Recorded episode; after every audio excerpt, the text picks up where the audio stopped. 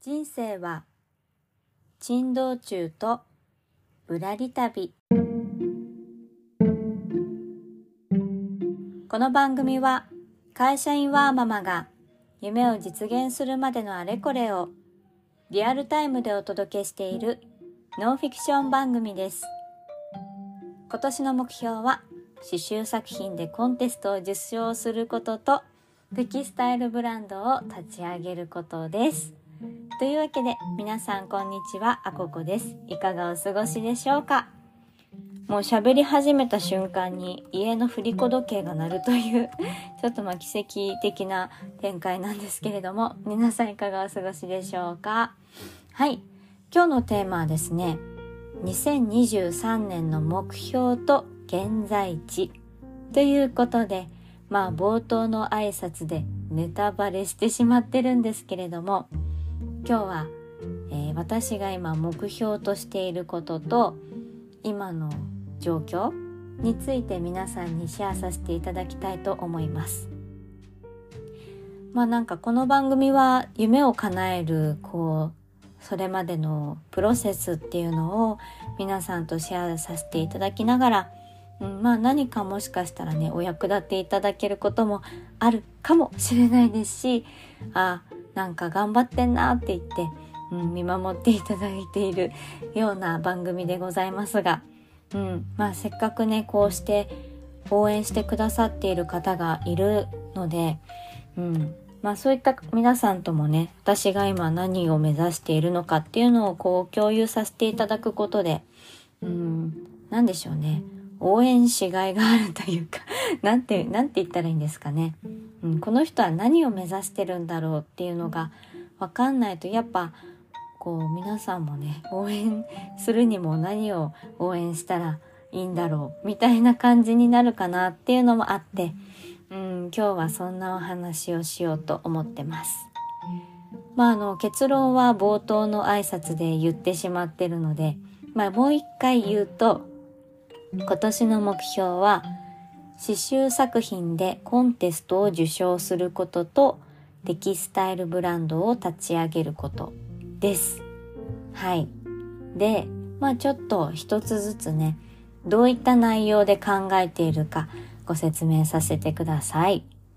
まず刺繍作品でコンテスト受賞っていうところなんですけれども、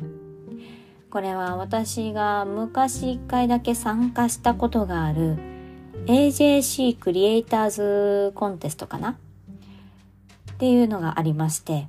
毎年受賞者の皆さん受賞者の皆さんとか、まあ、一部の皆さんが、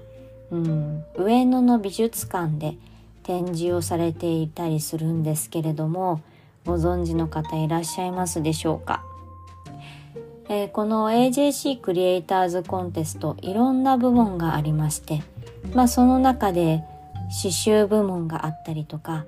あとはコスチュームジュエリー部門アートジュエリーって呼んでたかな？があったりとかするんですけれどもここに参加したいなと思ってます。えー、以前参加した時はそのアートジュエリー部門で、えー、参加をしてでその時は佳作はいただいたんですねなので今年は今回は佳作超えを目指したいなと思っています。ちょっと参加する部門はまだ考え中なんですけれども、まあ、刺繍の作品で参加したいなっていうのを今考えているところです、えー、確かこのコンテストが8月頃にこの参加表明申し込みみたいなのがあって実際の作品提出は2月ぐらいですね。来年の2月ぐらいでちょうど桜の時期にうんその応募した作品の中からあさらにこう上野の美術館に展示される作品が選ばれてさらにその中から、えー、賞が決められるというものになっていますのでちょっとそこを目指してね今はデザインとか、まあ、どの部門でやっていくのかっていう構想をなんとなく、えー、やっているところです。まあただその募集要項がねもしかしたら変わる可能性もあるのでそれが出るまではまだあんまり具体的には動き出せないんですけれどもまあその間はねあの刺繍に関しては、えー、ありがたいことに今年の12月までオーダーはもう今年ご対応できる枠はいっぱいいっぱい、えー、いただいている状況なので、まあ、このね作品を作りながら自分の腕も磨きつつ、うん、コンテストに備えていきたいなというふうに思ってます。そうありがたいですよねなんか去年まではオーダーも年に1個かあるかないかみたいな感じだったと思うんですけど今年はねほんとありがたいことに私の今の限界が多分5件ぐらいなんですけれどもまあ今年入ってね頭の方でも5件の枠が埋まりまして、うん、今はそちらを一生懸命作っているところです。うん、で、まあ、夏頃にねそのクリエイターズコンテストの、えー、募集要項とかが具体的に出ると思うのでそこでまあ参加する部門とか作る作品っていうのを具体的に決めていこうと思っています。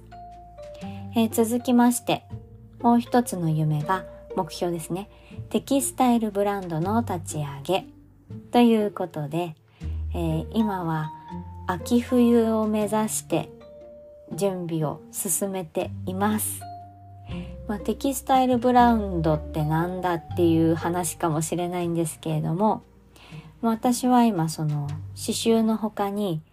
模様のデザインって言ったら分かりやすいかな ですかね。まあ、うん、布をデザインしたりとか生地ですねとか雑貨、うん、テキスタイルデザインができれば、まあ、例えばマグカップにプリントもすることができますし、えー、iPhone ケースにプリントもすることができるようになるんですが、まあそういったね、自分がデザインしたテキスタイルデザイン、うん、パターンデザイン、模様デザインを使って自分のブランドっていうのを、えー、やっていきたいなと思ってます。今まではデザインを書いて、まあ、どこかしらのプラットフォームさんをお借りして、まあ、それ経由でね布の販売とか、まあ、いわゆるデザインの販売に近いんですかねそうすると。まあそういったことをしてきたんですけれども今年は自分でそれを商品化して自分の商品として、うん、ちゃんとやっていきたいなっていうのがあります。でまあ今ね秋冬に向けての、えー、デザインを考え中でして、えー、そうですね。秋冬まあ9月か10月ぐらいにベータ版的にまあちょっとライトにでも何かしら始めたいなと思っています。今検討している商品にするアイテムはうーんとねこの間もちらっと話したかもしれないんですけれども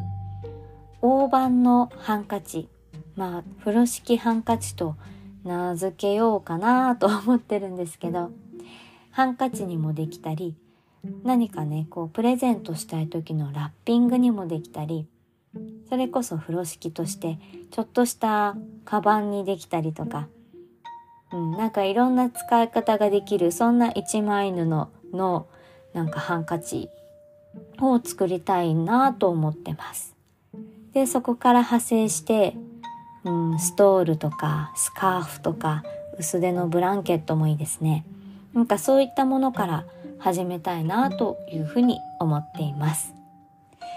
そう、なのでまあさっき言った通りで今デザインを考え中なのと、まあ私が最近よく言っているスプーンフラワーのデザインチャレンジ。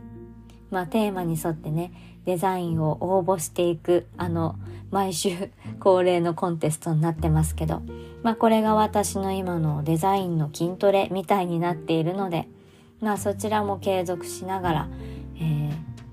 スキル向上プラス、うん、その次のステップに進む準備っていうのをしていきたいなと思っています。うん、まあスプーンフラワーのね酸化ペースはもしかしたら落としてもいいかもなとはちょっと思ってるんですけどね各種とか。うん、でいずれはわワンちゃんが吠えてますね。いずれは定番柄も作っていきたいなと思ってます。あと発信活動については、うん、活動の進捗はこれ音聞こえてますか？活動の進捗は音声配信とツイッターの方でねやっていきたいなと思っていて。で世界観とかまあ視覚的なものっていうのはインスタグラムと YouTube を活用していきたいなと思っています。ちょっとワンちゃんが吠え始めちゃったのでこのぐらいにしたいと思います。まあこれからね冒頭の挨拶でも毎回目標を述べながら自分も忘れないようにそして皆さんとシェアしながらやっていきたいと思いますのでこれからもどうぞよろしくお願いします。それではいつも聞いてくださりありがとうございます。この番組では夢を叶える道中で得た学びをシェアさせていただいてます。気に入ってくださった方はフォローやメッセージにとても元気をもらっているのでよかったら応援いただけますと嬉しいです。それではあここでしたではまた。